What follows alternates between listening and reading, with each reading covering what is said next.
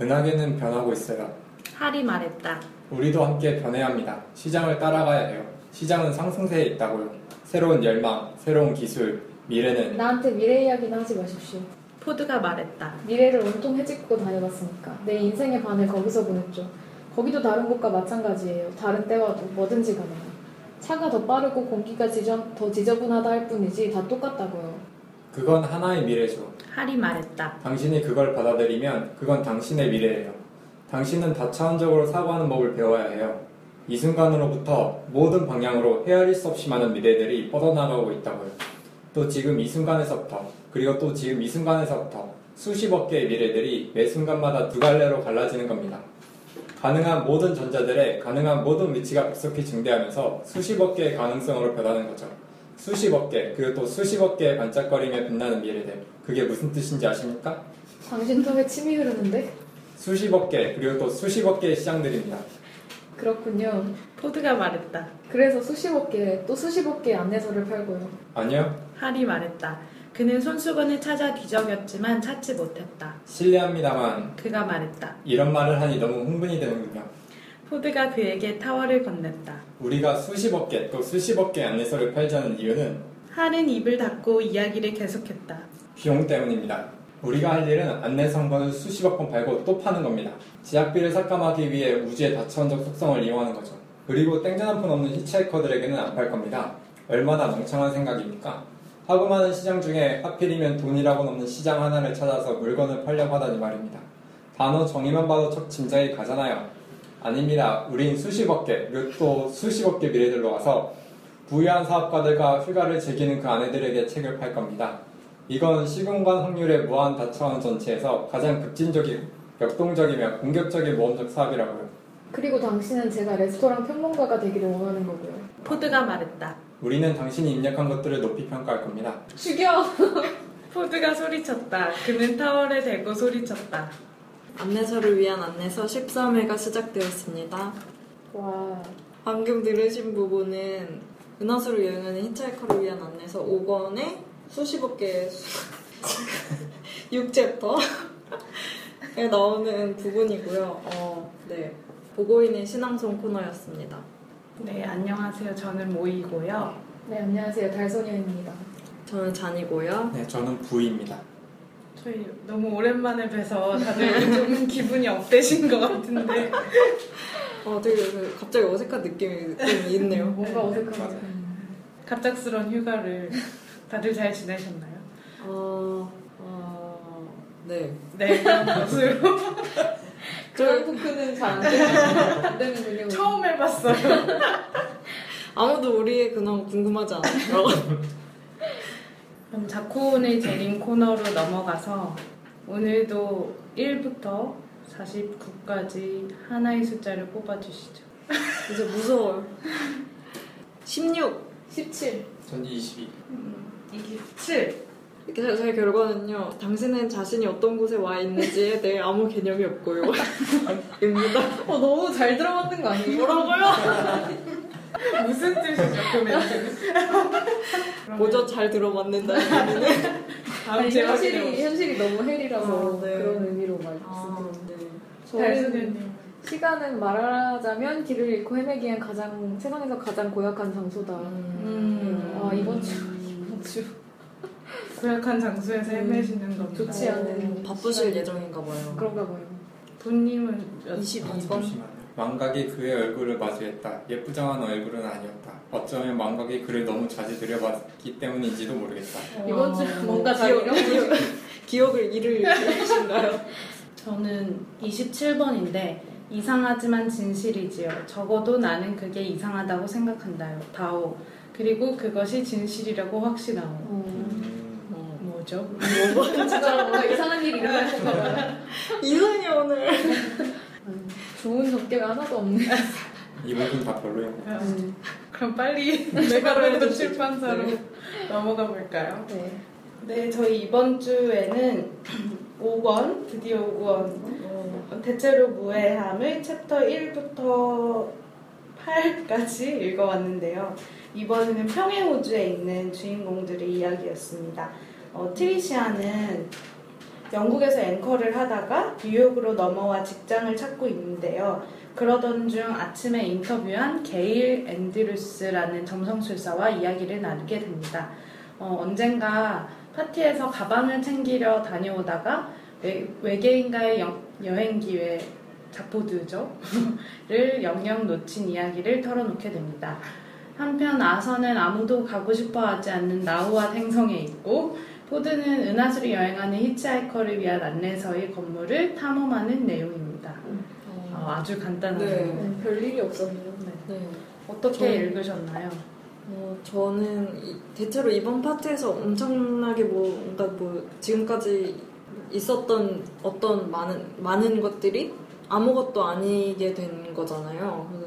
시공간이 뭔가 다차원적으로 변하고 있는 과정들에서 모든 것이 해체되고 있다는 느낌이 들었거든요. 그래서 정말 재미없는 우주 내지는 쓸쓸하고 뭔가 하나 빠진 것 같은 허전함 같은 이런 등장인물들의 상황이 계속 나와서 뭔가 전 전에 없이 뭔가 좀 우울한 느낌이 많았어요. 음.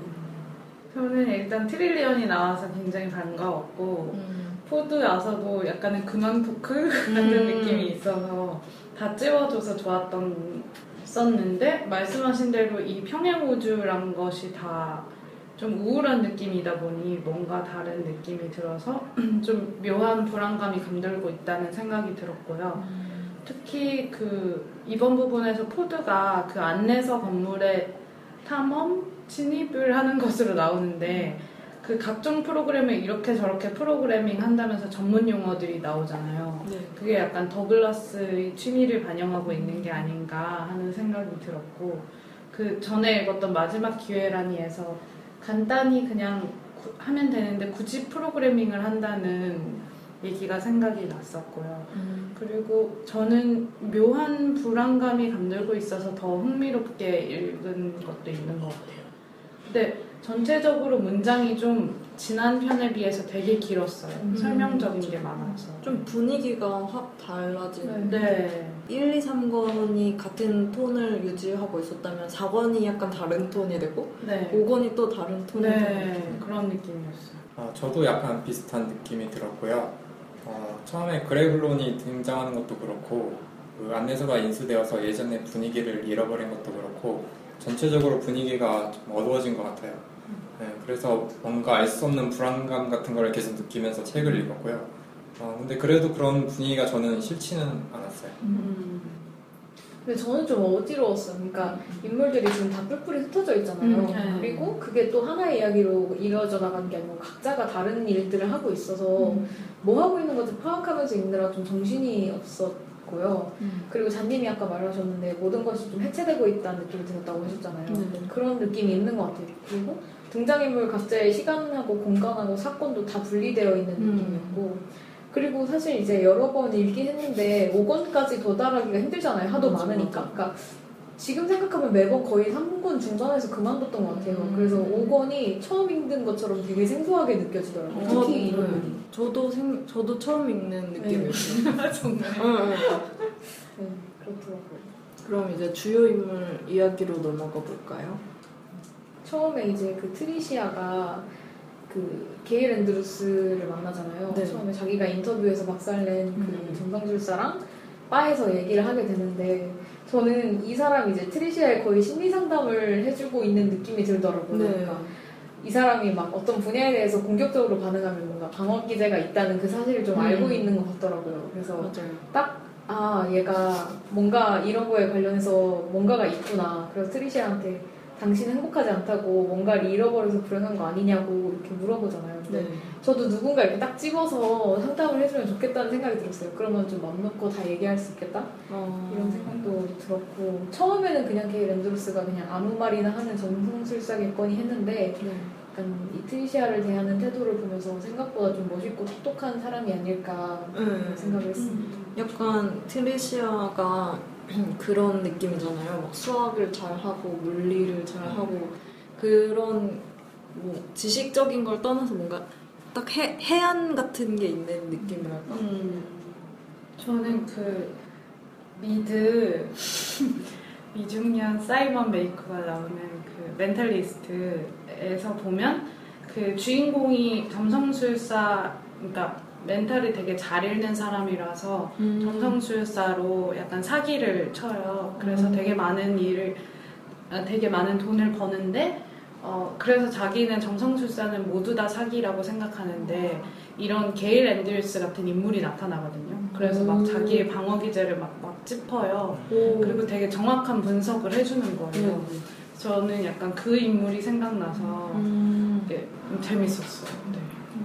그리고 네. 그 처음에 그 루포트의 우주선이 착륙하게 되는데 그 거기에 살게 되는 종족이 그레블론이잖아요. 네. 정확한 이름은 없지만 어쨌든 그 우주선에서 나온 사람 나온 종족이니까요. 이 그레블론들이 저는 되게 마음에 들지 않더라고요.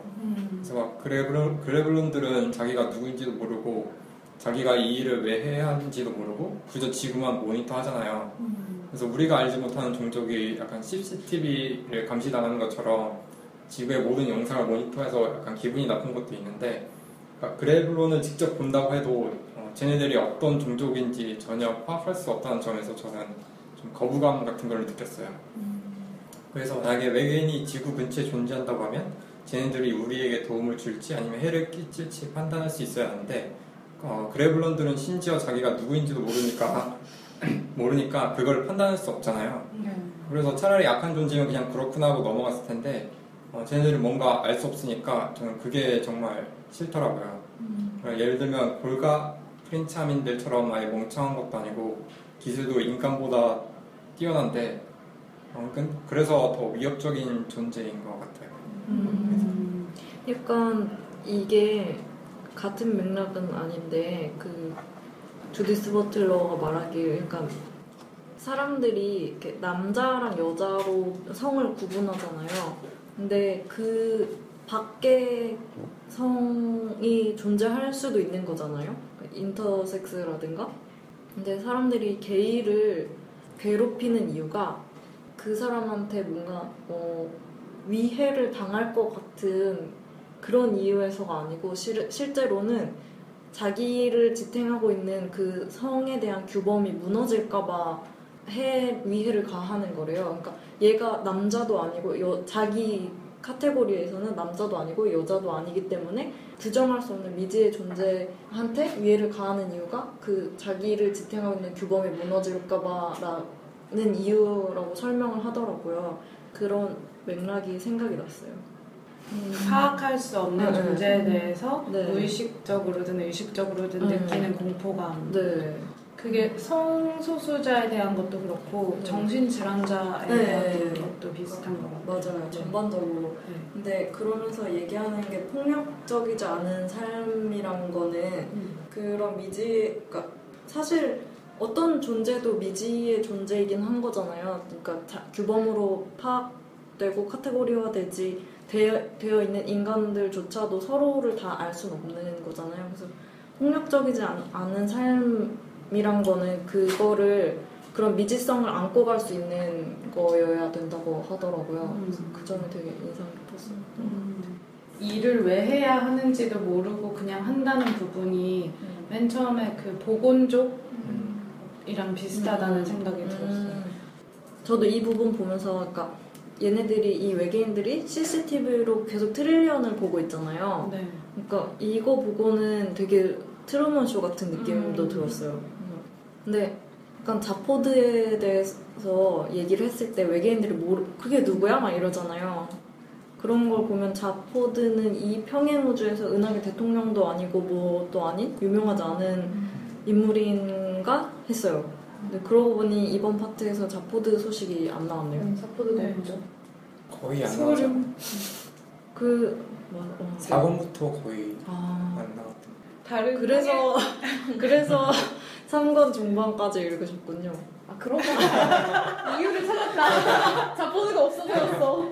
아, 아, 다른 평행 우주에서의 자포드는 쭈구리였다. 모든 운을 한 우주에서 다 끌어다 쓴 거야. 오 그 은하계의 대통령이 되어야 되니까. 라고 추측해보면서 네. 다음 인물 얘기를 해볼게요. 네. 어, 저는 다음 인물은 아니고 로봇인데 콜린. 네, 콜린 있잖아요. 그 안에서 그 건물 안에 있는 보안 로봇인데 네. 되게 막 행복해서 항상 행복해서 막 포도를 졸졸 따라다니면서 기쁨을 전파하잖아요.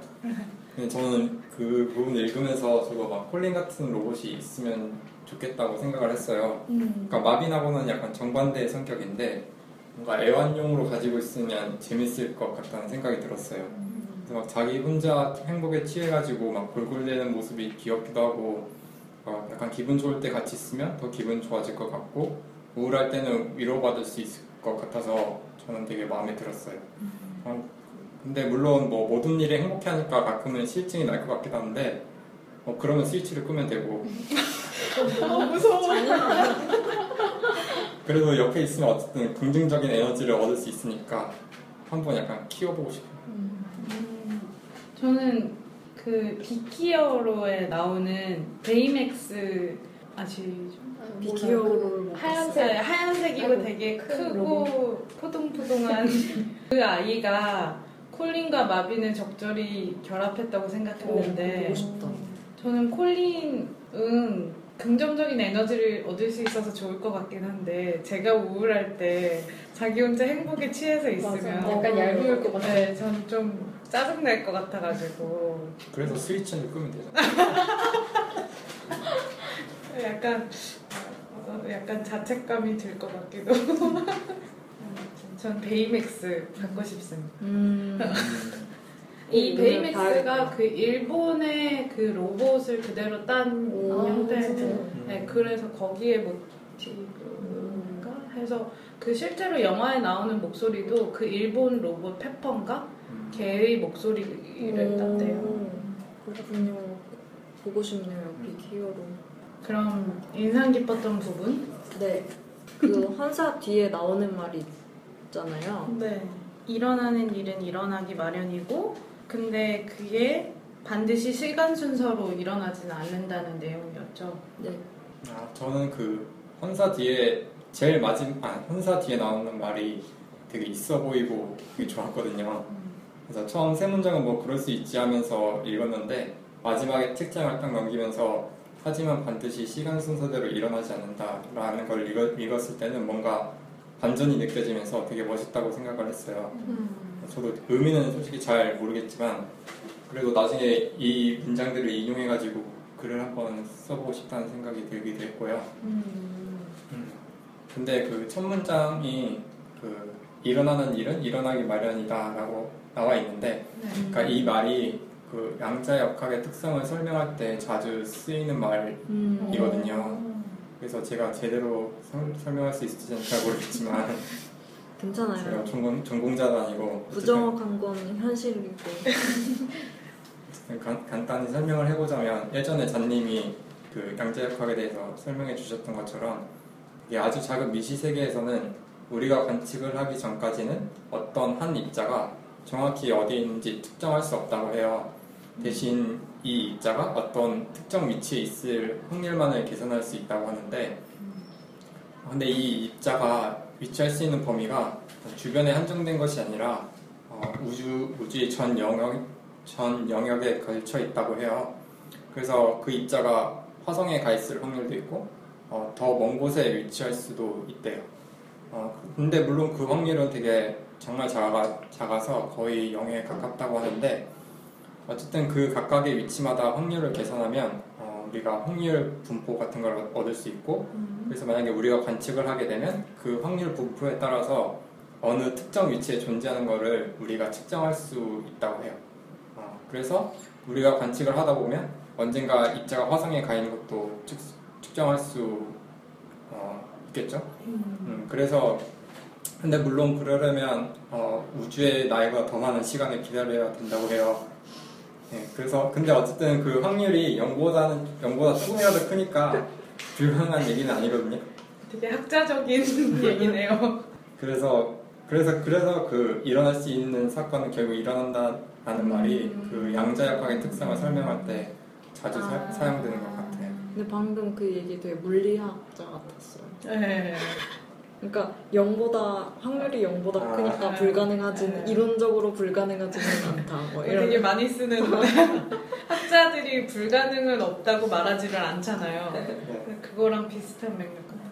저는 그 이 헌사에 나오는 말 때문에 이 5권의 내용이 평행우주가 아니라 그냥 옛날의 얘기라고 느껴졌던 것 같아요. 그래서 시간 순서가 아니라는 말. 네네네. 시간이 반드시 순서대로 일어나지 않는다라고 해서 아 그럼 약간 프리퀄처럼 음. 하는 건가라고 처음에 트리시아 부분 읽을 때 생각했는데 나중에 평행 우주가 나오면서 좋은 부분이었습니다. 네.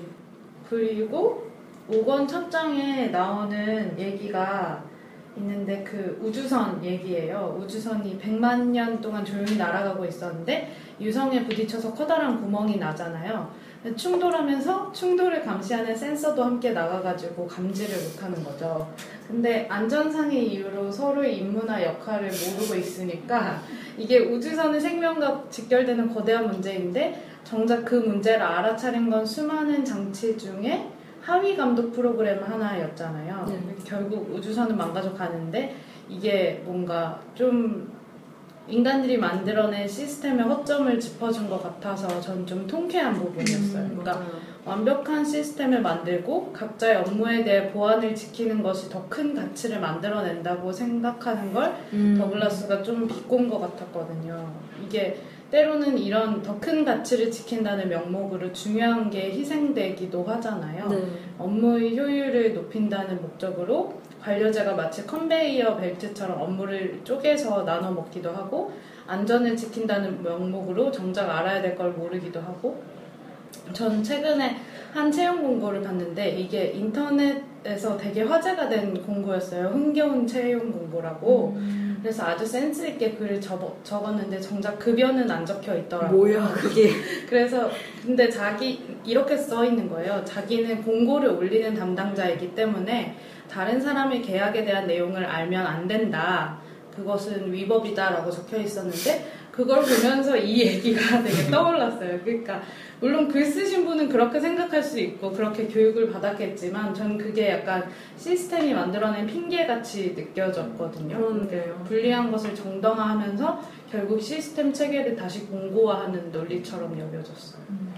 어, 그러고 보니까 되게 그게 무책임하게 갈 수도 있는 시스템이네요. 네, 그 공무원의 무사 안일주의도 좀 생각나고 음. 자기 업무 아니면 모르는. 맞아, 맞아. 네.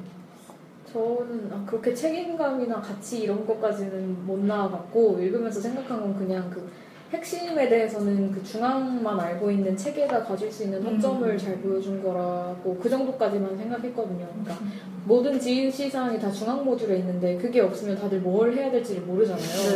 네. 각자 자기 위치에서 할 일은 하는데 그게 모두 모여서 어떤 결과를 만들어내고 어떤 방향을 향하고 있는지는 모르는 그런 음. 상황. 그래서 이게 남은 건 절차밖에 없고 절차만 잘 지켜질 뿐이지 같이 어떤 목표를 생각하고 각자가 결정한 거에 따라서 뭔가가 달라지는 그런 구조와는 좀 거리가 멀잖아요. 네. 되게 기계적인 관료제로 남게 되는 게 제가 이걸 경험해 보니까 이게 진짜 별로라는 걸 알겠는 게 어떤 단체에서 일을 했었는데 대부분의 중요한 사실은 회장하고 부회장하고만 서로 소통해서 알고 있고 음, 임원진만 알죠. 네, 저희는 진짜 별거 아닌데 하긴 해야 되는 일들만 음. 했었거든요. 그러니까 뭐 행사 있으면 예약하고 실제로 스텝 채용해서 굴리고 이런 거 정도. 그러니까 처음에는 아 내가 기여하고 있다는 생각으로 괜찮았는데 시간이 지나니까 좀 짜증이 나더라고요. 그러니까 음. 해야 되는 건 알겠는데 왜 해야 되는지 모르고 이걸 한다고 해서 내가 이 여기에 어떤 방향의 뭔가 중요함을 갖고 있는지 중요한 직책을 맡고 있는지 전혀 모르겠더라고요. 음. 그래서 얼마 안 하고 나오게 된 그런 일이 있었거든요. 음, 저도 얘기 듣다 보니까 갑자기 생각난 건데 저 프랑스에 여행 갔었을 때 무슨 오르세 뮤지엄인가 거기 갔었어요. 어, 확실히 어딘지는 잘 기억이 안 나는데 아무튼 뭘 안내를 받으려고 안내 데스크에 갔는데 저 사람한테 물어보래요. 그래서 저 사람한테 갔는데 저 사람한테 네. 다시 그 사람이 또 그 제가 뭘 물어 그걸 물어보니까 또 데스크를 가리키면서 아 저기다 물어보라고 음. 그러는 거예요. 저 그래서 몇 번을 왔다 갔다 하다가 이게 뭐냐고 진짜 빡친 적이 있거든요. 되게 기본적인 거였거든요. 근데 모르는 거예요. 박물 그, 그 뮤지엄 직원들이 방금 생각이 들었는데, 그러니까 그 이 앞부분의 체계가 되게 수식적이잖아요. 음. 그래서 약간 그런 문제에 대해서 음. 풍자를 한 것 같다는 생각이 네. 되게 들었고요. 근데 요즘에는 되게 수평적인 조직 문화 같은 게 뭐 음. 우리나라는 아니더라도 외국에서 많이 우리나라도 표방은 하지만 전혀 없고. 보여주는. 많이 도입을 하는데 어, 그러니까 그런 수평적인 책이라도 어떻게 그런 조직 같은 걸 잘 운영할 수 있을지 어떻게 해야 되는지는 저 되게 잘 모르겠어요.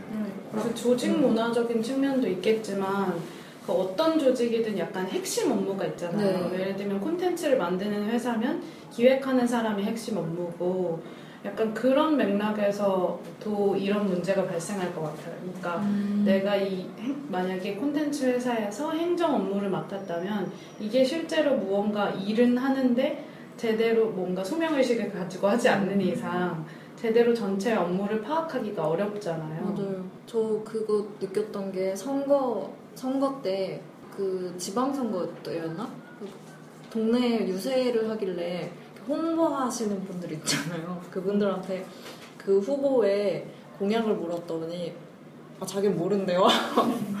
그런 것도 좀 채용만 하니까. 네. 근데 그것도 선거 제도가 아주 많은 또 문제점을 가지고. 그쵸. 저 점성술이 나오잖아요. 저는 이렇게 점성술에 대해 이렇게까지 생각해 본 적이 없었어요. 게, 게일 맞나요? 게일 앤드루스. 앤드루스가 점성술을 하는데 그냥 별자리 생각하면 어, 나 무슨 자리 그리고 이 별자리 성격은 이 정도로 생각했지 만약에 우리 행성 중에 뭐 뭐가 하나 더 생기거나 아니면 별자리가 뭐 새로 생기거나 빠지거나 그 그래서 뭐가 또 바뀌고 이런 거에 대해서 생각해 본 적이 없어서 좀 신기했어요. 근데 이거 별자리 한번 바뀐 적 있잖아요 2011년에 오, 지난 3천년 동안 변하지 않았던 12개의 별자리가 변화를 맞게 돼서 그러니까 이게 2011년이요? 네, 자전축이 지구 자전축이 변화해서 13번째 별자리가 등장했다고 하더라고요. 뱀주인 자리라고. 우와. 그래서 날짜랑 이게 싹 다 한번 바뀐 적이 있어요. 별자리표 음. 자체가 그 새로운 별자리는 언젠가요? 뱀주인 자리가 그러니까 땅꾼 자리라고 불리는데 11월 30일에서 12월 17일까지가 아, 이 별자리라고 하네요. 처음 들어본 별자리. 근데 2009년 이후에 태어난 아이들한테만 적용했대요. 음, 아 뭐야 그럼 우리한테는 변화가 없네요. 네, 저희는 아 그리고 그 게일이 점성술 얘기할 때 이거는 과학이 아니라 단지 임의의 규칙들을 모은 것일 뿐이고 당신네 영국인들이 하는 그 이상한 의회 민주주의 같은 것이라고 말하잖아요. 저 이게 되게 웃겼거든요. 더글라스가 가끔 이렇게 대놓고 어떤 어젠다를 얘기할 때가 있잖아요. 뜬금없이. 근데 그 반응 웃겼어요. 저. 당신네들이 하는 그거 있잖아요 했을 때 크리켓? 크리켓 자기 혐오 자기 혐오 그래서 아니요 의회 민주주의요 이렇게 말하잖아요. 그 이게 규칙들은 나름대로 자기도 납득이 가지만 그건 자기들끼리만 통하는 규칙이다라는 비판이 직설적으로 나오는데 음. 근데 이게 약간 그 아까 말했던 그 뭐죠 관료제 얘기랑도 음. 연결이 되면서 음. 좀 뭔가 재미있었어요. 이런 말을 함으로써 트리시아가 게이를 또 새롭게 보는 계기도 아, 되잖아요. 네. 그런 스토리적인 역할도 있었던 것 같았어요. 음. 어떻게 보셨어요? 그러니까 게일은 약간 대통령제 나라에 사니까 그러니까 미국인의 시선, 시선에서 볼 때 영국의 의원 내각제가 되게 이상하게 보일 수 있다고 생각을 했어요. 음, 근데 제가 보더라도 영국의 의회 민주주의는 좀 이상한 점이 있다 있거든요. 약간 이상하기보다는 재밌다고 해야 될지 모르겠는데, 그러니까 영국 하원이 실질적인 의회인데 영국 국회의사당이 겉, 겉으로 보기에는 엄청 크잖아요. 근데 실제로 하원 회의장은 되게 작아요. 그래서 막 여당 야당이랑 둘로 나눠서 그 마주보고 왔는데 막 공간이 없어가지고 책상도 없이 막 다닥다닥 붙어서 앉아요. 그리고 막 영국 의회 특징 중에 하나가 Prime Minister's Question이라고 해서 어.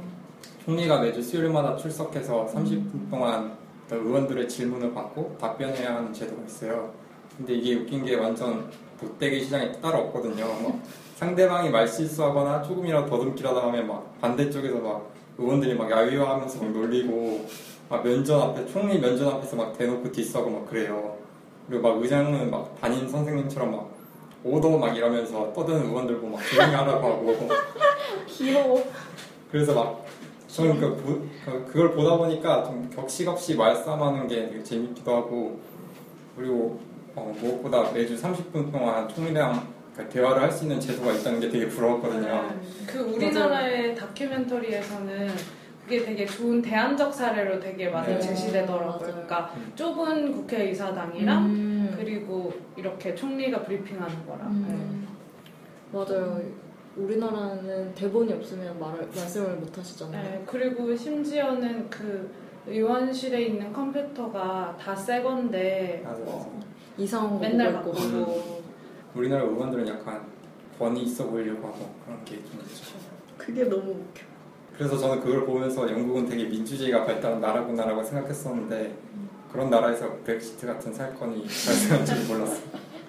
또 민주주의적인 결과로 인해 그리고 그 트리시아가 그 말하잖아요. 그 개인적인 경험을 한 것 때문에 인생에서 가장 중요한 것은 가방을 가지러 되돌아가지 않는 것이라는 건데 음. 근데 결국 그걸 믿다가 새로운 직장을 구하지 못하게 됐잖아요. 네. 그러면서 나오는 표현이 가방을 가지러 갈 때와 그렇지 않을 때를 구분하는 법을 아직 배우지 못했기 때문이다 라고 하는데 그게 저는 되게 좋았어요. 이게 얼마 살진 않았지만 살면서 계속 제가 아는 공식들이 되게 많이 깨지더라고요. 음. 내가 아니라는 것이 전부가 아니라는 걸 진작에 알고는 있었지만 계속 그 사실이 갱신되는 생을 음. 살고 있는 느낌?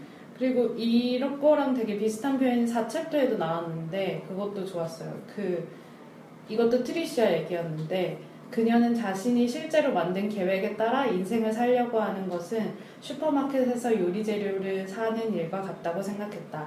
카트 하나를 구하면 그게 미는 방향으로 도무지 움직이지 않는 바람에 결국에는 전혀 다른 재료를 사버리는 것이다. 그걸로 뭘 하겠는가? 조리법은 어떻게 하지? 그녀는 몰랐다. 이게 되게 공감이 많이 되는 음, 부분. 저도 여기 공감 많이 네, 했어요. 그게 그래서 이걸 읽으면서 이렇게 이게 계속 반복되니까 이게 작가한테 무슨 일이 있었구나 이 시기에 계획대로 흘러가지 않았구나 어. 하는 느낌이 있었어요. 네. 저도 그게 되게 아이러니하면서도 삶에 좀 좋고 재밌는 점 같기도 하고 음, 뭔가 자기만의 규칙이 생 규칙이나 기준 같은 게 생기는데 그게 자꾸 깨지고 그게 또 음. 다른 규칙이 규칙으로 바뀌고 이런 과정이 되게 재밌는 것 같아요. 근데 다들 이런 게 있는지 좀 궁금해서 그러니까 얘가 트리시아가 가, 가방을 가지러 가버려 갖고 하나의 인생 자체를 잃어버린 것 같다고 느끼잖아요. 네. 되게 지금과는 전혀 다른 방식으로 할 수 있는 삶을 놓쳐버리는 게 사실은 맞기도 하고 네. 그래서 여러분들에게도 좀 가방을 가지러 가버린 순간 있는지 궁금해서 어, 많죠. 저는 생각을 해봤어요. 이걸 읽고 아, 나도 그랬, 그랬을 때가 있을까 하고 생각했는데 하나 떠오른 게 대학교 1, 2학, 2학년 때쯤인데 휴학 버튼 누르고 등록금이 제 계좌로 들어오거든요. 그렇게 하면 그럼 그거 그렇게 됩니까? 네 남자친구랑 필리핀 가려고 했어요. 별 계획도 없이 그냥 거기서 살려고 했었거든요. 그냥 어. 가서 우리 돈 벌어서 그냥 거기 살자 이러고 아주 자유로운 영혼이셨군요. 미친 생각이었죠.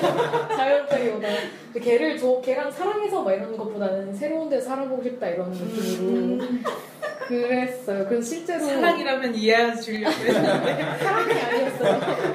아 사랑은 단지 새로운 곳에서 사는데 이용되는 걔랑 같이 가면 좀 덜 불안할 것 같으니까 그 실제로 진짜 휴학도 누르고 등록금도 돌려받았거든요. 그러니까 같이 모르는 동네 PC방 가서 같이 휴학 버튼 눌렀는데 그때 되게 기억 지금이 지금도 되게 기억나요. 막 둘 다 소리 지르고 막 어, 이랬었거든요. 귀엽다. 왜 동네 모르는 PC방을 갔죠? 그냥 새로운 아이 삶을 살아야 PC방 되니까 모든 걸 새로운 곳에서 해보자 막 이런 느낌으로 오. 근데 그때 부모님은 돈 돌려받는 걸 모르셨고 어, 진짜로 근데 바로 필리핀은 비행기를 샀어야 되는데 그 남자 걔가 좀 저보다 겁이 많았어요 그래서 음. 휴학 취소를 한 거예요 학교에 전화를 해갖고 어, 그 저는 그래도 다시 돌아가긴 싫고 그래서 그냥 그 돈으로 부모님께 말씀드리고 유럽 여행을 갔다 왔는데 아, 부모님 대단하신 분들이시네요. 네, 대, 네. 대단히 화를 내셨죠 달- 달소녀님도 대단하신 분 같네요. 근데 그때 그냥 바로 필리핀 갔으면 지금하고는 진짜 다른 인생을 살고 있었을 것 같아요. 그러니까 음. 좋은 쪽이었을지 잘 모르겠지만, 어, 네. 그래서 그때 만약에 진짜 비행기 표 사서 필리핀 가서 살았으면 지금 뭐 하고 있을까 되게 궁금하게 그러게요. 음, 그러게요. 저는 지금까지 살면서 중대한 선택이라고 생각되는 선택이 딱 하나 있는데 그게 고이 끝나고 나서 이과에서 문과로 바꾼 거거든요. 음. 제가 거의 끝나고 나서요? 네. 와. 그래서 제가 어렸을 때부터 과학을 되게 좋아해서 과학자가 되는 것이 꿈이었는데 이런저런 일이 생기면서 진로를 완전히 바꿔버렸어요. 그래서 뭐 대학에서 복수 전공 같은 걸 하면 배울 수 있지 않을까 했는데 제가 다닌 대학은 또 그게 불가능해서 아예 기- 길이 막혀버렸거든요. 그래서 한때 되게 후회를 많이 하기도 했었는데 지금은 좀 괜- 괜찮아졌어요. 근데 그래도 가끔 그때 문과로 바꾸지 않고 이공계로 진학했으면 어땠을까 하는 생각이 들 때가 있어요. 어, 네, 되게 다른 삶을 살아서. 음, 그럴, 그랬을 것 같네요. 저는 약간 달소녀님이 하- 질문하신 거에 답하자면 좀 약간 매 순간이 그런 생각이 들어요. 그리고 이런 맥락이 되게 평행 우주랑 좀 같은 맥락에 있다고 생각을 하거든요. 그러니까 다른 길을 갔다면 뭐 달라졌을 수 있는 수많은 선택들의 결과인 거 그런 게 많을 많잖아요. 사실은 되게 사소한 선택이지만 음, 엄청 달라졌을 수도 있고 꼭 중대한 게 아니더라도. 근데 그러면서도 다른 현실을 가정했을 때 그게 의미가 있을 거라고 별로 생각하지 않고 그러니까 안 좋아졌었을 거라면 그 나름대로 되게 안도하겠지만 좋아졌을 거라면 을 가정하는 게 의미가 있는지는 좀잘 모르겠더라고요. 의미가 있는지는 모르겠는데 재미는 있어요. 네네 맞아요. 어. 그렇네요. 아 재미를 위해서 상상해봐야겠네요. 그럼 이제 평행우주 얘기로 넘어가 볼까요? 거의 네. 이 대체로 무해함의 핵심이죠. 그렇죠. 이 평행우주가 트릴리언하고 트리시아 처음에 그 거기서부터 이제 나오잖아요. 네. 그러니까 그 파티에서 자포드를 따라간 트릴리언의 우주랑 가방을 가지러 가겠다고 말한 트리시아의 우주가 지금 평행우주죠. 네. 그리고 저번에 우리가 지구가 왜 아- 갑자기 안 파괴돼 있냐고 궁금해했었잖아요. 네. 근데 이거랑도 상관이 있는 건가요? 그렇지 않을까 싶어요. 왜냐면 거기 그 사소한 변화들이라고 해놓고 이제 찍찍 사이에 나와 있는 것 중에 음. 지구가 보고인들에게 파괴되지 않았다는 사실도 포함되어 있더라고요. 음. 근데 그러면 지금 저 이거 읽기 읽을 때 좀 계속 헷갈렸던 게 모든 등장인물들이 다 평행우주에 있는 건지 약간 제가 읽기로는 그랬던 것 같아요. 저도 5권에서는 그런 느낌이었어요. 음. 왜냐면 아서도 그 페, 페, 펜처치. 펜처치 펜처치. 아. 펜처치랑 같이 가다가 갑자기 펜처치가. 없어지는 네. 네.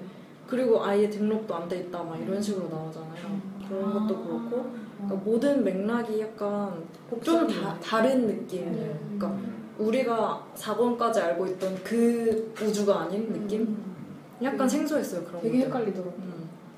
음. 그리고 저는 그 더글라스가 이런 식으로 말할 때 진짜 너무 좋은데 그러니까 평행우주에 대해 알아야 할 첫 번째 사실은 그것이 음. 평행이 아니라는 것 음. 게다가 사실은 그게 우주도 아니라는 것 맞아 그러니까 맞아. 평행우주인데 평행도 아니고 우주도 아니고 뭐냐고 너무 그렇게 말할 때마다 재밌, 재밌잖아요 네네. 그리고 뒤에 그 설명할 때 평행우주는 평행도 아니고 우주도 아니고 사실은 그걸 바라보는 방식이다라고 말을 하는데 네. 이 뒤에 두 챕터부터 쭉 나오겠지만 이, 즈, 이 즈음에 더글라스 아담스가 인신, 인식론? 그러니까 주관적 관념론 같은 거에 되게 빠졌던 것 같아요. 어. 이런 얘기가 되게 많이 등장하더라고요. 진짜 음. 실제는 있지 않고 우리가 그걸 어떻게 인식하느냐에 따라서 각자에게 음. 모든 다른 우주가 있고 막 이런 얘기 있잖아요. 네네. 계속 나와서 혹시 이, 이 즈음에 이런 거 관련돼서 뭐에 빠졌었나? 이런 생각이 좀 어, 들었어요. 근데 저는 약간 다른 느낌이었어. 다른 느낌으로 읽혔어요. 그러니까, 음. 어, 그러니까 사실은, 사실 관계는 있지만, 그거에 이름을 붙이고 의미 부여하는 것은 인간이다라는 느낌으로 어. 저는 읽혔거든요. 그게 약간 인식론 아닌가?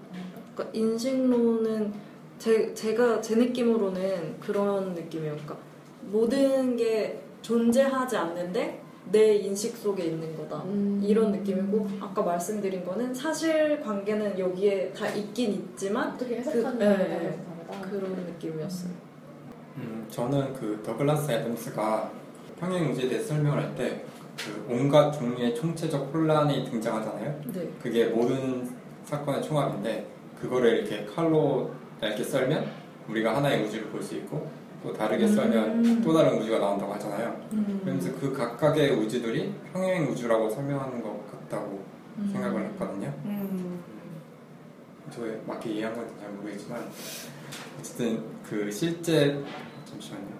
근데 여기에 맞고 다르게 맞고 틀리게 이해할 게 없는 게 음 맞아요. 헛소리잖아요. 음. 이제 사팔뜨기 눈을 해도 좋다고 이렇게 나오잖아요.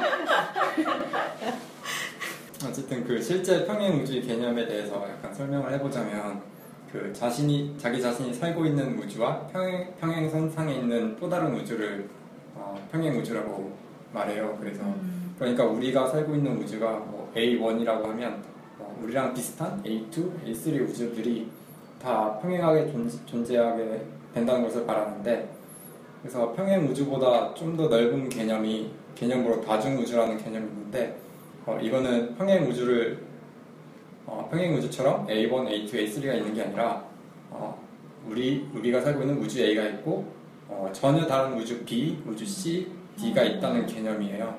그래서 평행 우주는 그 다중 우주의 한 부분이라고 생각하시면 되고요. 그래서 이 평행 우주라는 개념이 그 양자 역학을 해석하는 방식 중에 하나인 다세계 해석에서 나온 개념이라고 해요. 그래서 양자 역학을 해석하는 방식에는 여러 가지가 있는데 그러니까 대표적인 해석으로는 그러니까 물리학계의 주류 학설인 코펜하겐 해석이 있고 다세계 해석이 있어요.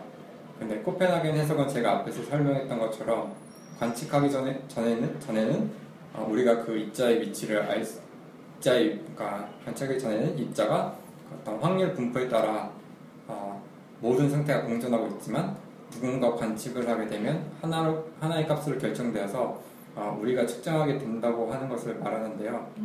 근데 반면 다세계 해석은 어, 휴 에버렛이라고 하는 물리학자가 제안한 방식인데 아, 코펜하겐 해석처럼 말하는 것이 아니라 우리가 관측이 이루어지는 순간 어, 결과가 분리되어서 각각 다른 세계에 존재한다고 해석하는 방식이라고 합니다. 그래서 만약에 발생 가능한 사건이 수십억 개가 있으면 수십억 개가 너무 웃겨가지고.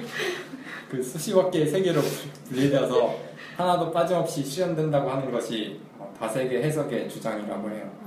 그래서 여기서 평행 우주라는 개념이 나오게 되었고요.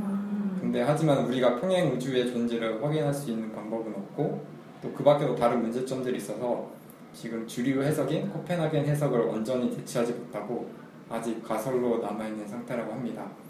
어, 그리고 에버렛이 처음 제안했을 때는 완전 무시당했었는데 지금은 이 해석을 지지하는 물리학자들이 되게 많이 늘어났다고 해요. 그래서 이 개념에 대해서 관심 있으신 분은 미치오 카쿠의 평행 우주나 어, 브라이언 그리니스의 Multi Universe 책을 읽어보시면 될 것 같습니다. 네, 제가 알기로도 이게 블랙홀 같은 거시 세계의 개념이랑 양자역학 같은 미시 세계의 모순을 이어줄 이론이라는 점에서 주목받고 있다고 들었어요. 근데 이게 아- 말씀하신 것처럼 가정이고 아직 확실한 그런 물리적인 증거는 없는 단계고 그래서 이거를 어, 주류 로 이론으로 치지 않는 과학자들도 많은 것 같아요. 네.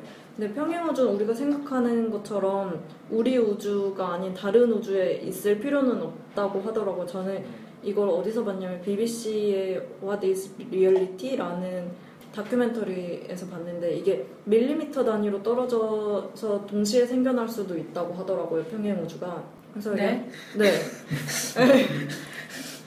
그 저도 이게 뭔지 잘은 모르겠는데 그렇게 물리학적으로 그렇다는. 네, 네. 어. 야, 아니 이 평행 우주를 설명하는 그 사람이 어. 그 BBC 다큐에서 그렇게 설명을 하더라고요. 근데 이게 물리학적인지는 잘 모르겠고 어떤 가설인 것 같은데 어. 양자역학에서처럼 우리를 구성하는 입자들이 갈라진다면, 그러니까 어 우리 모습도 그러지 않으리란 법은 없다고 음. 하더라고요. 그래서 눈에 보이지 않을 뿐 쪼개진 물질의 다른 형, 양, 다른 양태가 다른 곳에 존재할 가능성이 있다는 게 그 설명이고요. 그 아니면 광자가 쪼개지는 것처럼 보이지만 세계가 쪼개진다는 가정도, 그러니까 광자가 쪼개지는 것처럼 보이지만 세계가 쪼개진다는 가정도 있다고 하더라고요. 이런 가정이 맞을 경우 우리는 그러니까 무한한 현실이나 실제들의 하나의 실제일 뿐이고 우리가 어떤 것을 지각하든 간에 우리는 실제의 모든 것들 중 일부만을 경험하는 거라고 설명하기도 하더라고요. 그러면서 막 중성미자 얘기도 가끔 나오는데 저 제가 이게 듣긴 들었는데 뭔지 잘 기억이 안 나는 거예요. 그래서 찾아보니까 기본 입자의 일종으로 전작이 약한 중력 상호작용에 영향을 받는 질량이 가벼운 경입자에 속하며 전기적으로 중성적이고 어쩌고 저쩌고 하는데 어, 사실 잘 모르겠고 이거는 어, 코스모스 다큐멘터리 있잖아요. 그 새로운 버전 네. 거기서 잠시 좀 나오는데 그거를 보시면 더 이해하실 수 있을 것 같다는 생각이 들어요. 제가 알기로는 중성미자가 막 태양에서 이렇게 많이 나와가지고 네네네. 막 지구 지구를 막 계속 쏟아준다고 네. 그래서 막 인간의 몸도 막 통과하고 막 그런다고 음, 맞아요. 그런 그런 개념이었던 것 같아요. 음. 어디서 들어가지고 저도 정확히는 잘 네네. 모르겠는데 맞아요, 맞아요. 제가 찾아봤을 때 그런 내용도 나왔어요. 되게 작, 작은 입자라고 저는 과학 알못이라 저도 할 말이 없네요. 저는 그냥 저도 몰라요. 재밌었던 것은 이런 청어 샌드위치 왜 하필 청어 샌드위치? 이게 청어 샌드위치를 되게 안 좋아하나 봐요 그죠? 그런 그런 느낌이 느낌. 들었죠 아. 이게- 그래서 이게 청어 샌드위치를 먹는 게 되게 고문인데 음. 불쌍한 로봇들한테 그것을 프로그래밍 해놓고 그걸 워낙 잘 먹으니까 연구들, 연구자들이 결국 모든 인생의 변화와 발전과 혁신의 동력이 청어 샌드위치다라고 발표를 하잖아요. 네. 저는 이게 되게 웃기면서도 메시지가 있는 것 같았어요. 음. 그러니까 연구를 그렇게 이미 설계를 해놓고 또 해석을 그런 식으로 하는 게 음. 어떤 연구 자체의 얘기기도 한것 같고 인간 사가 그런 것 같기도 하고 음, 더글라스 애덤스는 진짜 연구 공식 싫어했나 봐요. 그러니까 엄청 까네요. 저는 소세지랑 또 무슨 뭐였죠? 샌드위치. 어, 그때 그때도 네. 그렇고 아, 저는 아까 말씀하신 그 로봇 있잖아요. 걔 이름이 뭐였죠? 콜린 어. 포드가 이 콜린의 회로를 바꾸면서 그러니까 자기 어디를 침입하려고 네. 이 감시하는 로봇들 중에 한, 한 아이인 콜린의 회로를 바꾸면서 얘가 행복을 느끼는 원인이 달라지잖아요. 회로가 바뀌고 어, 이 지점에서 뭔가 인간이 행복이 느끼는 때는 언제인지 아니면 뭐 인간도 어떤 특정 신, 신호로 인해서 어, 행복을 느끼는 건지에 대해서도 좀 음. 생각을 해봤고 얼마 전에 그리고 제가 읽기 모임을 하다가 어떤 분이 그런 지적을 해주셨거든요 행복에 대해서 그러니까 우리 사회에서 행복이란 게 진짜 실체이거나 진실한 그런 의미가 아니고 사회 성원들을 조련하기 위한 도구처럼 쓰이고 있는 게 아닐까 하는 문제 제기를 들은 적이 있어요. 근데 생각해보니까 진짜 그런 거예요. 어떤 행복의 가치를 매체에서 지속적으로 강요하고 그렇게 해야만 행복할 것처럼 이렇게 생각하게 하고 그거를 위해서 노력하고 살잖아요. 근데 막상 해보면 어, 되게 허무하고 막 이런 걸 많이 얘기를 하잖아요. 그래서 이런 주입 내지는 강요? 포드가 얘한테 어, 주입은 아니지만 어떻게 보면 뭐 특정 회로를 바꿔놓고 완전히 노예화하는 모습이잖아요. 그렇죠 그렇죠 그래서 이 장면에서 그런 생각을 좀 해봤어요. 그 요즘 그래서 행복의 기준을 SNS가 정한다고 하는 얘기 아, 아, 이해가 되네요. 이 다음에 이제 새로 바뀐 안내서의 편집장이 기절을 하고 그 사람 지갑에서 아이덴트 아이 이즈라는 걸 찾잖아요. 네. 근데 이게 약간 신분 증명하는 뭔가 카드 음. 같은 그거죠. 근데 그런 표현 있잖아요. 인터넷에 그 그는 공인인증서 없는 한국인처럼. 이거 너무 무슨 느낌인지 알 것 같지 않아요?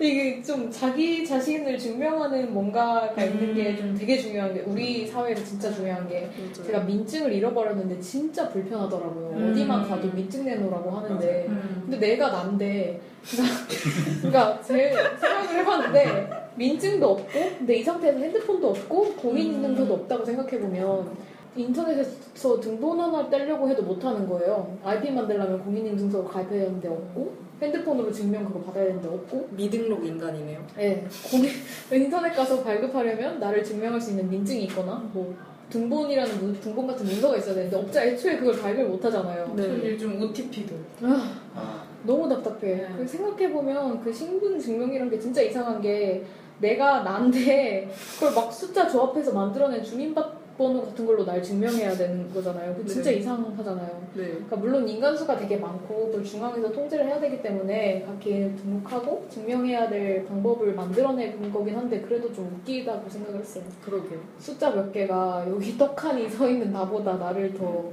잘 증명할 수 있다는 거. 음, 진짜 되게 아이러니한 부분인 것 네. 같아요. 저는 약간 모순을 느꼈던 게 되게 그런 인증 절차가 복잡해서 이 카드를 만든 거잖아요. 근데 이 카드를 잃어버리면 그치. 끝이니까 그게 오히려 자신의 신분을 증명할 수 없게 되는 거라서 또왜 그렇게 문제를 해결했는지 잘 이해가 되지 그왜 SF 영화에 보면 이런 거를 아예 방지하기 위해서 아이덴트 아이 이즈라는 카드를 아예 몸에 심는 경우가 많잖아요. 유전자로. 음, 그러게 왜 그- 몸에 심지 않았을까요? 그게 오히려 편한 방법인 것 같기는 해요. 음. 그러니까 네 물론 또 많은 논란도 있겠지만 아, 네. 어우, 어딜 더 정부가. 알고 정부가 알고 음. 이런 거. 예, 예, 그런 것 때문에 논란이 많은 음. 거죠. 그러니까 그 안에 GPS 장치를 심어 놓았을지 아니면 그런 네트워크를 통해서 누군가 나를 감시하고 음. 있을지 혹은 누가 나를 조종할지 모르는 거잖아요. 그렇죠. 네. 그래서 더 논란. 근데 방금 생각한 건데 진짜 여기다 심었으면 포드가 얘 이거를 잘랐을 거잖아요. 어, 이거 너무 무섭네. 아나 사이코패스 된 거야? 이제 잘라야 돼요. 왜 뭐, 이렇게 뭔가 상의를 입혔을 거 아니에요. 그냥 업고 가서 찍었을 수도 있잖아요. 그렇구나. 굳이 잘라서 제가 사이코패스가 네, 아 죄송합니다. 저는 사이코패스는 아닐 수도 있고요. 이제 그러고 이제 아서가 나, 나우와 행성에 도착하잖아요. 저는 여기서 갑자기 영화 이디오크러시가 떠올랐어요. 혹시 아세요? 아, 이 영화 되게 웃긴 게 제가 이거 떠오른 이유가 이름 때문인데 나우와 오웰 좀 웃기잖아요. 저 오웰 처음에 조지 오웰인 줄 알았는데 설명 보니까 좋지. 오웰 이거더라고요. 네. 근데 이디오크러시 이 영화 되게 웃기거든요.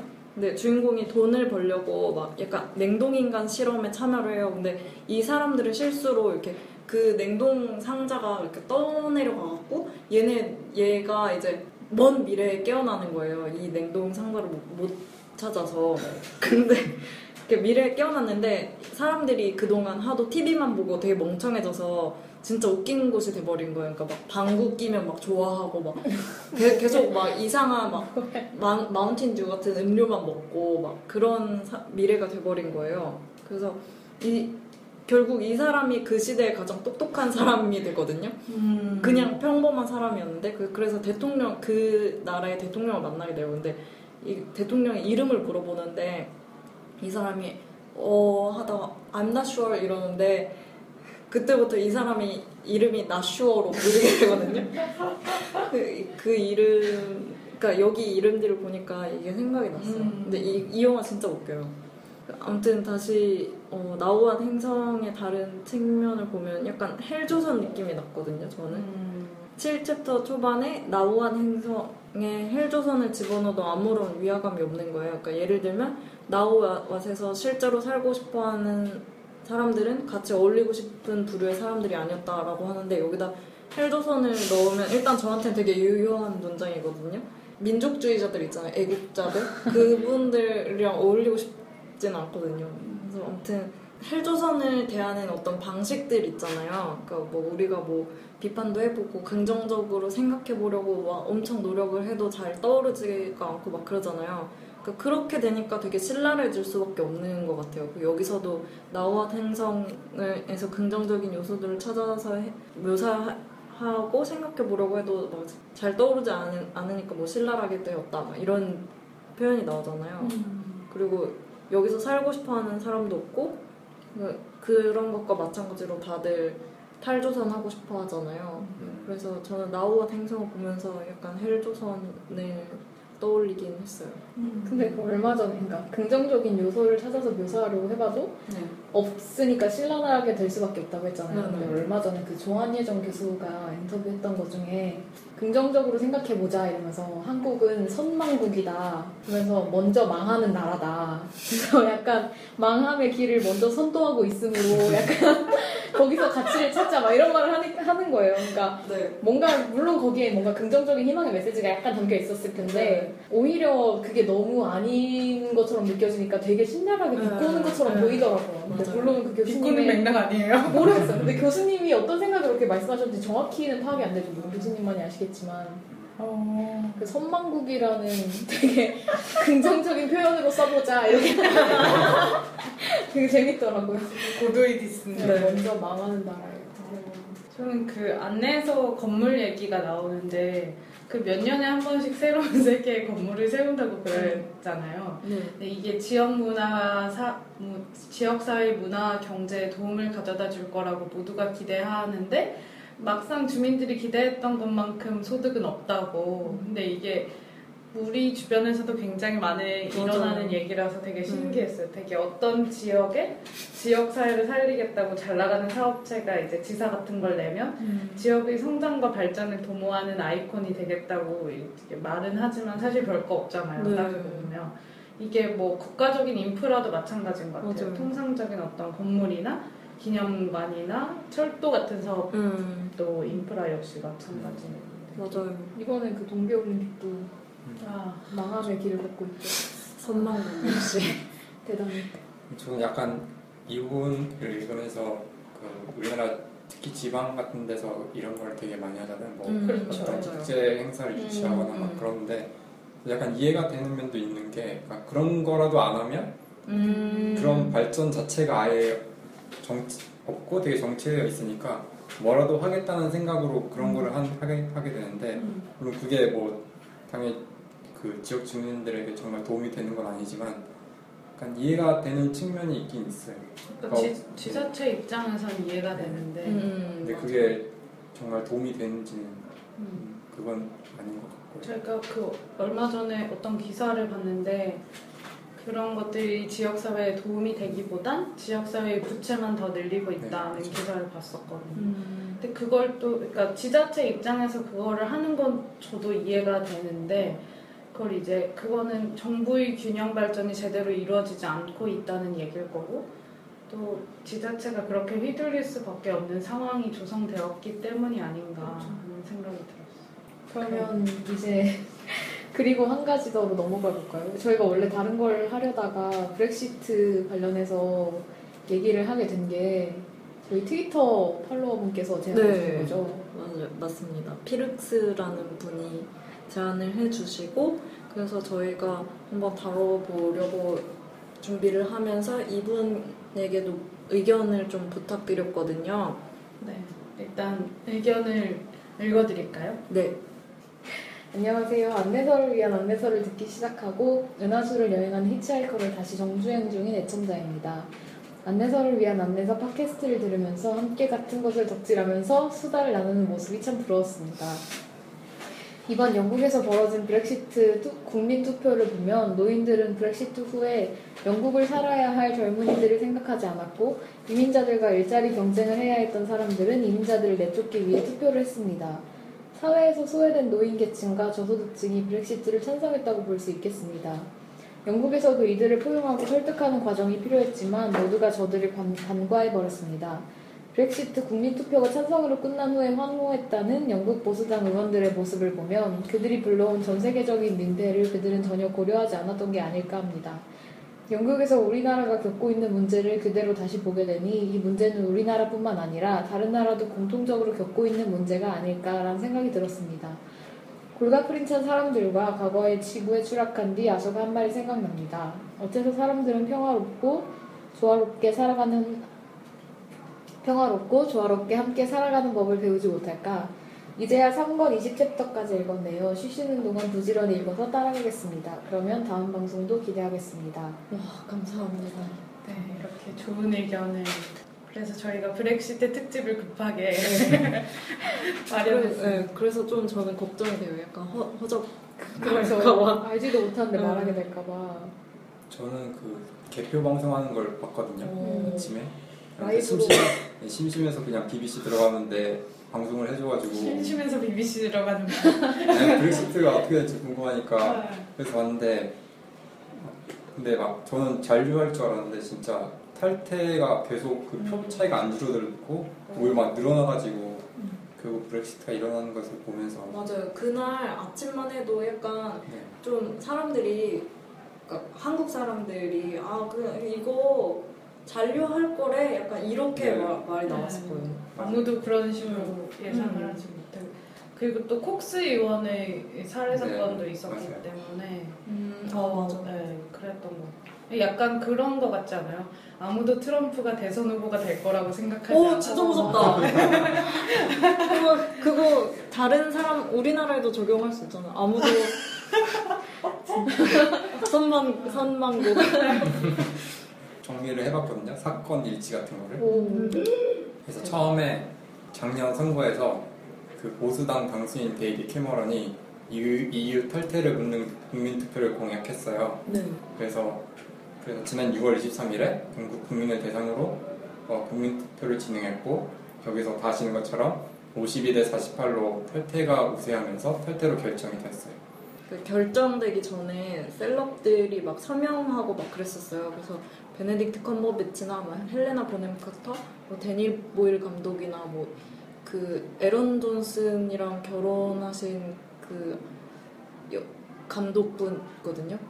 그분들이 모두 약간 브렉시트를 그러니까 잔류해야 된다, 부- 나가면 안 된다 이런 내용으로 서명을 많이 하셨더라고요.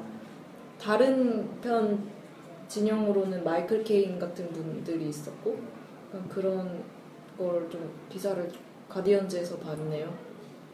아, 그 국민 투표하는 과정에서 되게 영국이 분열됐잖아요. 네, 근데 그게 선거 끝난 이후에는 그게 더 심해져가지고 맞아요. 아, 막 400만 명이 넘는, 사람들이 재투표를 청원하기도 하고 그 탈퇴파인 보리스 존슨과 영국 독립당 당수인 나이젤 페라지가 말바꾸기, 말바꾸기를 하면서 다시 또 논란이 벌어지기도 했고요. 아, 그, 그 결과가 스코틀랜드 쪽은 완전 잔류 쪽으로 네. 완전 하, 거의 하나도 빠짐없이 그랬잖아요. 네. 근데 한 2년 전인가 스코틀랜드가 우리 영국에서 나오겠다는 음, 맞아요. 네, 네. 그런 것도 있었는데 그래서 이번 일로 그걸 그게 더 불거지다고 네, 맞아요. 네. 하더라고요. 음, 그래서 그 잔류를 지지했던 그 데이비드 캐머런 총리는 사임을 하고 그리고 테레사 메이가 새로운 총리가 음. 되었죠. 네, 그리고 그 반대편인 노동당도 되게 선거 결과를 놓고 그 노동당 당수인 제레미 코빈에 대한 리더십 문제가 불거지면서 음. 지금 되게 혼란스러운 상황이라고 합니다. 네, 그 코빈이 무너지면서 유럽 전체의 좌파가 음. 무너지고 있다는 어. 얘기도 있고 그 노동장의 정체성에 대해서도 논란이 많이 일어나고 있다고 하고 근데 사실 이거는 영국만의 문제는 아니고 유럽 전체 맞아요. 문제인 것 같기도 하고 또 미국 상황을 보면은 음. 미국 상황이나 현재 그 일본 아베도 네. 지금 개헌을 할 수 있을 만큼의 정족수를 채웠죠. 채웠잖아요. 그런 식으로 보면 이건 전 세계적인 현상이 아닌가 하는 생각이 음, 맞아요. 들어요. 저도 약간 1, 2년 전부터 제, 저도 체감할 정도로 극우화 현상이 되게 전 세계적으로 지금 제정신인 나라는 캐나다밖에 없는 듯한 그래서 제가 선거 결과를 간단하게 분석해보면 네. 다 뉴스에 나왔지만 잔류를 지지했던 사람들은 고학력, 고소득, 젊은 층이 많이 지지를 했고요. 음. 그 지역으로 보면 스코틀랜드랑 북아일랜드랑 런던 지역에서 잔류표가 우세했다고 음. 나와요. 그리고 반면에 탈퇴했던 탈퇴를 지지한 사람들은 저학력, 저소득, 저소득, 은영, 은영층이 되게 많고요. 음. 어, 지역적으로는 런던을 제외한 잉글랜드하고 웨일즈 지역에서 탈퇴표가 우세한 것으로 나타났다고 합니다. 음. 그래서 이거 결과를 보면 되게 뭔가 복잡하게 얽혀 있잖아요. 네. 세대도 얽혀 있고 지역도 얽혀 있고 어떤 양극화도 얽혀 있고 유민자에 대한 그런 문제도 있고 해서 근데 아까 세대 갈등 부분은 아까 그 의견을 주셨던 그 이름 뭐죠? 피르크스님 네, 피릭스님이 잘 얘기하, 얘기해 주신 것 같아서 뭐라고 해야 되지? 어, 얘는 소득 양극화 문제가 있잖아요. 네. 그게 제가 볼 때는 제일 근본적인 원인이라고 생각을 해요. 음. 그래서 그, 그 EU가 만들어지면서 시장이 개방되고 뭐 사람들도 자유롭게 이동을 하게 되는데 시장이 개방돼서 얻게 된 그 경제적 이득을 거의 다 런던에 사는 고학력 고소득층이 되게 많이 가져갔다고 해요. 음. 혜택을 많이 받았죠. 네, 그래서 런던의 그때 런던의 소득을 기준으로 보면 잉글랜드 북동 쪽에 사는 지역이 거의 뭐지? 런던 소득의 60, 60% 정도라고 해요. 그래서 런던이 런던은 엄청 잘 살게 됐는데 나머지 지역은 음. 여전히 정체되어 있으니까 그쪽 지역에 있는 사람들이 탈퇴 쪽에 되게 표를 많이 몰아주게 된 원인이 되었고요. 그래서 어쨌든 거기서 소외된 계층들이 자신의 그 저소득을 이민자랑 이유에 대한 불만으로 나타냈고 그래서 그걸 대중 대중에 영합하는 그 극우 정, 정치인들이 이를 이용해 가지고 어, 결국에는 브렉시트가 일어난 것 같아요. 음, 저도 비슷하게 해석을 했었는데 저는 이 영국에서 특히 왜 이런 결과가 일어났을까를 이해하고 싶어서 BBC 다큐를 봤는데 음. 2014년도에 나온 The Super Rich and Us라는 다큐였어요. 2부작이었고요. 근데 여기서 지적하고 있는 곳은, 것은 영국의 불평등이 세대가 더 갈수록 심화되고 있다는 내용이었는데 이번 세기의 경제 주도국 중에 영국이 유일하게 불평등이 지속적으로 심화되어 온 나라래요. 이게 2014년 기준으로 영국에는 재산이 10억 파운드, 우리 돈으로 1조 7천억 원이 넘는 부자가 이제 억만장자인데 이 사람들이 104명이래요. 그래서 인구 대비 어떤 나라보다도 많다고 합니다. 음. 그리고 이게 왜 그러냐면 영국에는 그 19세기에 그 제국주의 시대 때 이 제국주의 시대의 전리품 덕에 부자가 된 부호들이 본국에 와서 음. 돈을 쓰게 하려고 장려책으로 만든 외국인법이라는 게 있대요. 그래서 그런 외국인에 대해서는 모든 걸 약간 용인을 해주는 거죠. 그래서 여- 여- 영국에 가족이 있으면 세금이 내지 않아도 영국에 살 수 있고 영국의 다양한 혜택을 누릴 수 있다는 것이 여기 제국주의에서부터 세워졌다고 음. 합니다. 그래서 그 이후로 이제 그리스의 해운업자들이 되게 큰 배를 많이 소유하고 있었는데 그 사람들이 이 외국인 법을 이용해서 영국에 정박할 때 세금을 내지 않을 수 있도록 영국 정부가 그걸 용인을 해줬대요. 음. 근데 그게 지금의 조세피난 행태로 이어져서 뭔가 다른 되게 동남아에 있는 막 섬에 조세피난을 하지 않더라도 슈퍼리치들이 조세피난처가 영국이 되었다는 거예요. 음. 그래서 영국에 가족이 있으면 세금을 내지 않아도 되고 그리고 그래서 지금 부자들이 영국의 한 역할은 영국의 GDP를 올려주는 역할을 하고 있다 라고 보는 학자들도 있고 실제 영국의 GDP는 지금보다 훨씬 낮다라는 분석도 있다고 해요. 음. 그리고 그 영국의 대처 그리고 미국의 레이건 정부가 이 낙수 효과를 내세우면서 최고 세율을 계속해서 감소시켰기 때문에 이런 조세피난 정책과 최고 세율 감소 정책이 합쳐서 슈퍼리치들을 양산했다고 합니다. 그리고 이게 무서운 건 영국의 얘기만이 아니라는 점인데 그 상위 전 세계에서 상위 85명이 전 세계 사람들의 재산 50%를 갖고 있다고 음, 해요. 85명이요? 네. 헐. 85명의 재산을 합치면 전 세계 사람들의 재산 50%래요. 근데 이런 불평등 자체가 어떤 신자유주의에 대한 피로감을 전 세계적으로 양산하는 것 같고, 그 최근에는 그 IMF조차 신자유 정책이 불평등을 키웠다면서 반성문 같은 글을 또 썼잖아요. 네. 네, 그런 것도 다 같은 맥락에 있는 것 같아서 그리고 또 우리나라도 그 전철을 밟고 있는 것 같아서 네 염려가 되었어요. 아까 잔님도 말씀하셨지만 고립주의 막 반세계화 같은 현상이 전 세계에서 일어나고 있잖아요. 네, 그래서 그걸 그게 또 그거는 또 양극화가 배경이라고 할 수 있고 또 저소득 저소득층의 분노가 어떤 반이민 정서로 표출되고 있는 것 같아요. 네, 그래서 막 우리나라도 보면 뭐 인터넷 같은 데만 보더라도 어떤 정치 혐오라든지 뭐 다문화 혐오라든지 음, 여성 여성 혐오라든지 그런 것을 흔히 볼 수 있잖아요. 네, 그래서 근데 저는 전 당연히 그들의 주장이 되게 옳다고 생각하진 않는데 또 이들의 목소리에 귀를 기울여야 된다고 생각을 하거든요.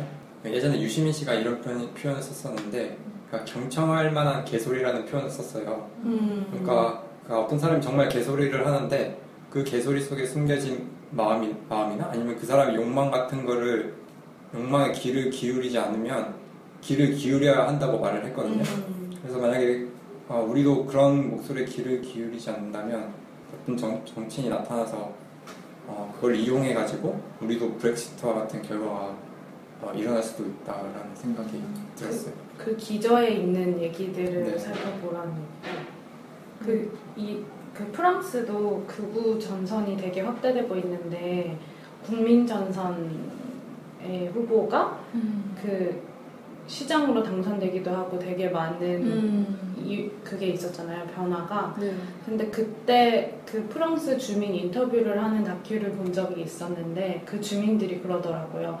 극우주의를 내가 찬성하는 것이 아니라 현재 정치에 대한 반대 투표였다라고 얘기를 하는데 그, 음. 네, 그런 맞아요. 맥락이 또 최근에 어, 어떤 신문에서 칼럼을 보니까 모든 투표에는 다 의미가 있대요. 음. 그래서 그런 그러니까 영국 투- 시민, 영국 국민들이 투표를 잘못했다고 보기보다 그 영국 시민들이 왜 그런 투표를 했을까라고 음. 보는 게 더 바람직한 시선이 아닐까 하는 생각이 들어요. 맞아요. 저도 약간 브렉시트에는 크게 관심이 없었는데 이제 페북에 가, 그 SNS 같은데 가디언즈 같은 게 올라오면 댓글을 좀 봤거든요. 근데 제가 진짜 놀랐던 게 좀 상위에 랭크된 댓글이 멍청하면 투표권을 주지 말아야 한다 이런 음. 내용이었어요. 근데 저는 이런 반응들에 되게 놀랐거든요. 왜냐면 음. 나름 유- 유럽이고 음. 약간 민주주의가 좀 무엇인지에 대한 고찰이 우리나라보다도 훨씬 그런 역사가 길 텐데, 그러니까 이, 렇게 반응하고 이런 식으로.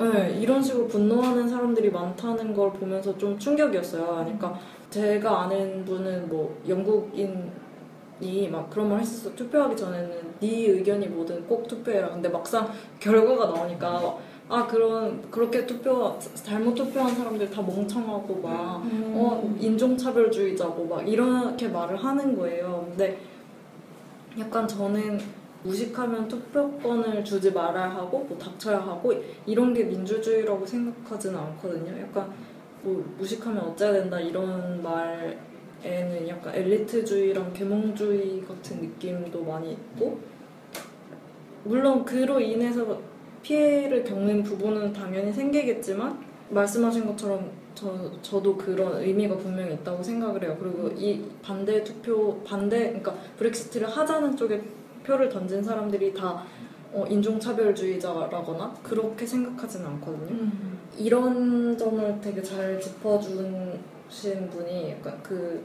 중앙일보에 다니엘 튜더라는 영국 음. 기자분이 쓴 칼럼이 되게 좋았어요. 이게 어, 거제도 얘기를 하면서 당신이 이런 이런 상황을 겪었, 겪고 계속 그런 상황을 겪었다면 어, 그렇게 반응하지 않았을까? 그러니까, 그러니까 이분도 브렉시트에 찬성하지 않지만 당연히 찬성하지 않지만 어, 이들의 논리나 그 의견 표명이 음. 단지 그렇게 단순하게 볼 게 아니라는 말을 하더라고요. 음. 다만 약간 그런 주장을 한 사람들 이를테면 정치인들은 그거를 당연히 책임을 져야겠죠. 근데 다만 이번 결과에서 브렉시트를 하자고 했던 사람들은 정작 손을 놓고 있는 것처럼 보이더라고요. 음. 총, 사임을 하였죠, 심지어. 목적을 달성했다며. 총리, 그 새로운 총리는 오히려 잔류파였다고 네. 하더라고요. 그 약간 여기서 뭔가 되게 무책임함이 느껴지고, 제가 느껴지는 이런 이기적임이나 무책임함은 투표 결과가 아니고 약간 책임지는 사람이 없다는 사실 그거 자체였던 것 같아요. 그 오늘 캐머 오늘 아닌가 캐머런 총리가 퇴임 발표하면서 발표하고 이제 나왔는데 마이크를 계속 차고 있었나 봐요. 그래서 내려와서 흥얼거렸어. 흥, 뭔가를 흥얼거린 거예요. 자기 기분 좋다고. 근데 그게 방송에 그대로 나간 거죠. 그래서 막 그거 클래식 어디 어디는 오디오를 조심해야 네, 돼. 거기 사이트에서 그 음 분석까지 해갖고 막 악보로 만들어서 Cameron's Lament 해갖고 진짜 너무 무책임한 거 아닌가 싶기도 하고 사실 이게 막 양극화 얘기 나오고 경제 얘기가 나오지만 사실은 정치의 실패잖아요. 그러니까 그렇죠. 제가 사회학을 공부할 때 봤던 게 사람들이 항상 이제 너무 가난해서 폭동을 일으켰다 이런 얘기가 나오는데 사실은 그건 경제 문제가 아니고 그걸 풀어낼 수 있는 정치적 제도적 힘이 없었기 때문에 일어난 거다. 그래서 가난한 사람이 그런 걸 만들어내는 게 아니다. 뭐, 뭐 음. 네, 그런 얘기가 많이 나왔는데 이번에 이걸 볼 때 저는 되게 그런 걸 많이 느꼈습니다. 음. 그리고 정말 무책임한 게 사실은 이게 브렉시트 한다고 해서 딱 할 수 있는 게 아니라 그 음, 협상 그쵸, 기간이 그쵸. 있잖아요. 네. 그러니까 주장할 수 있는 것을 협상 기관에서 충분히 주장하면서 정치력을 펼칠 수 있었는데 그 기회를 스스로 놓고 띡하고 네, 뭐 하는 건지. 더 무책임한 것 같아요. 저는 약간 다른 얘기인데 네. 약간 가벼운 얘기를 하자면 저는 지금 영국 축구를 좋아해서 지금 잉글랜드의 프리 그 아스날이라는 팀을 응원하고 있거든요. 근데 이번에 브렉시트가 일어나면서 그 영국에 뛰는 EU 선수들 있잖아요. 그 선수들이 다 비자를 받아야 돼요. 어머. 근데 work permit이라고 하는 허가를 받아야 되는데 근데 이게 발급 조건이 되게 까다로워요. 맞아요. 네, 그래서 막 우리나라 선수도 정말 국가대표가 아니면 받을 수 없는 그건데 만약에 브렉시트가 정말 일어나게 되면 그 선수들이 다 나가게 되거나 아니면 그 허가를 받아야 되니까 아. 리그 자체의 경쟁력이 떨어져가지고 떨어지지 않을까 하는 지금 우려를 아, 하고 있어요. 어 진짜. 그러니까 각종 분야의 네. 경쟁력이 그러니까 비효율성이 네. 증대될 것 같아요. 이거- 불필요한. 네. 이 탈퇴 결정된 다음에 바이스인가 거기서 기사 하나 낸 게 있는데 되게 재밌는 게 EU 탈퇴하기 전에 즐기는 마지막 EU 같은 날 이렇게 해갖고 막, 뭐 편의점에서 막 독일산 뭐 사 먹고 막 이런 거 한 적 있었거든요. 아. 제일 EU 같은 날을 보내겠다 하면서 유럽의 다른 국가에서 가져온 뭔가 그런 것들을 다 즐기는 날 이렇게 해서 기사를 썼는데 생각해보니까 진짜 그런 혜택들이 다 한 번에 사라지는 네, 거잖아요. 맞아요. 그러니까 아까 말씀드렸던 막 그런 셀럽들이 이렇게 브렉시트 하지 말자는 거에 선양한 사람들의 이유도 그런 거였어요. 그러니까 영국 영화 영국에서 흥행할 수 있었던 많은 영화들이 사실은 EU 펀드에서 음. 어, 후원을 받아서 그렇게 만들어진 것들 컨텐츠들이 많고 막 그런 얘기도 하더라고요. 음.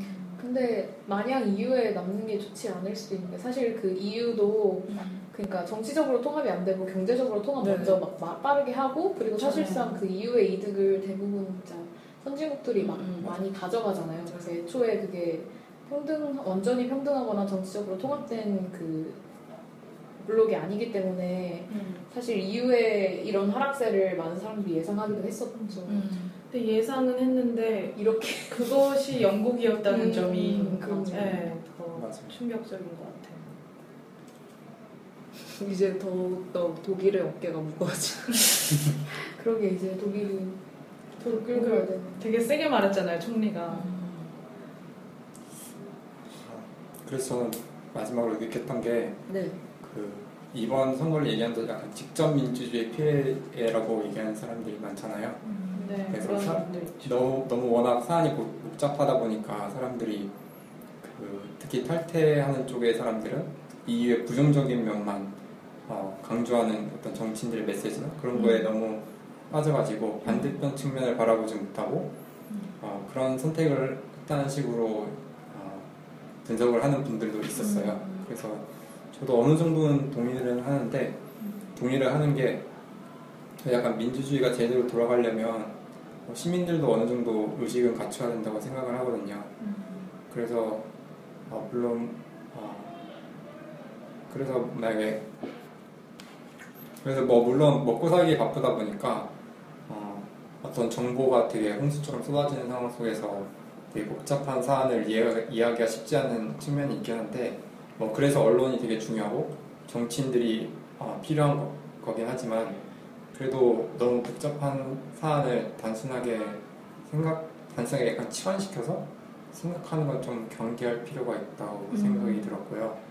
그리고 또 뭐 우리가 정치 선거에서 투표만 해 투표만 하고 정치인들에 대해서 신경을 쓰지 않고 욕하 욕하 그 욕만 하고 그러지 말고 어떤 정치인들이 정말 제대로 된 소리를 하는지에 대해서 감시하는 것도 중요하지 않을까. 그러니까 우리 우리가 할 수 있는 것 중에 그런 게 있지 않을까 하는 생각이 들었어요.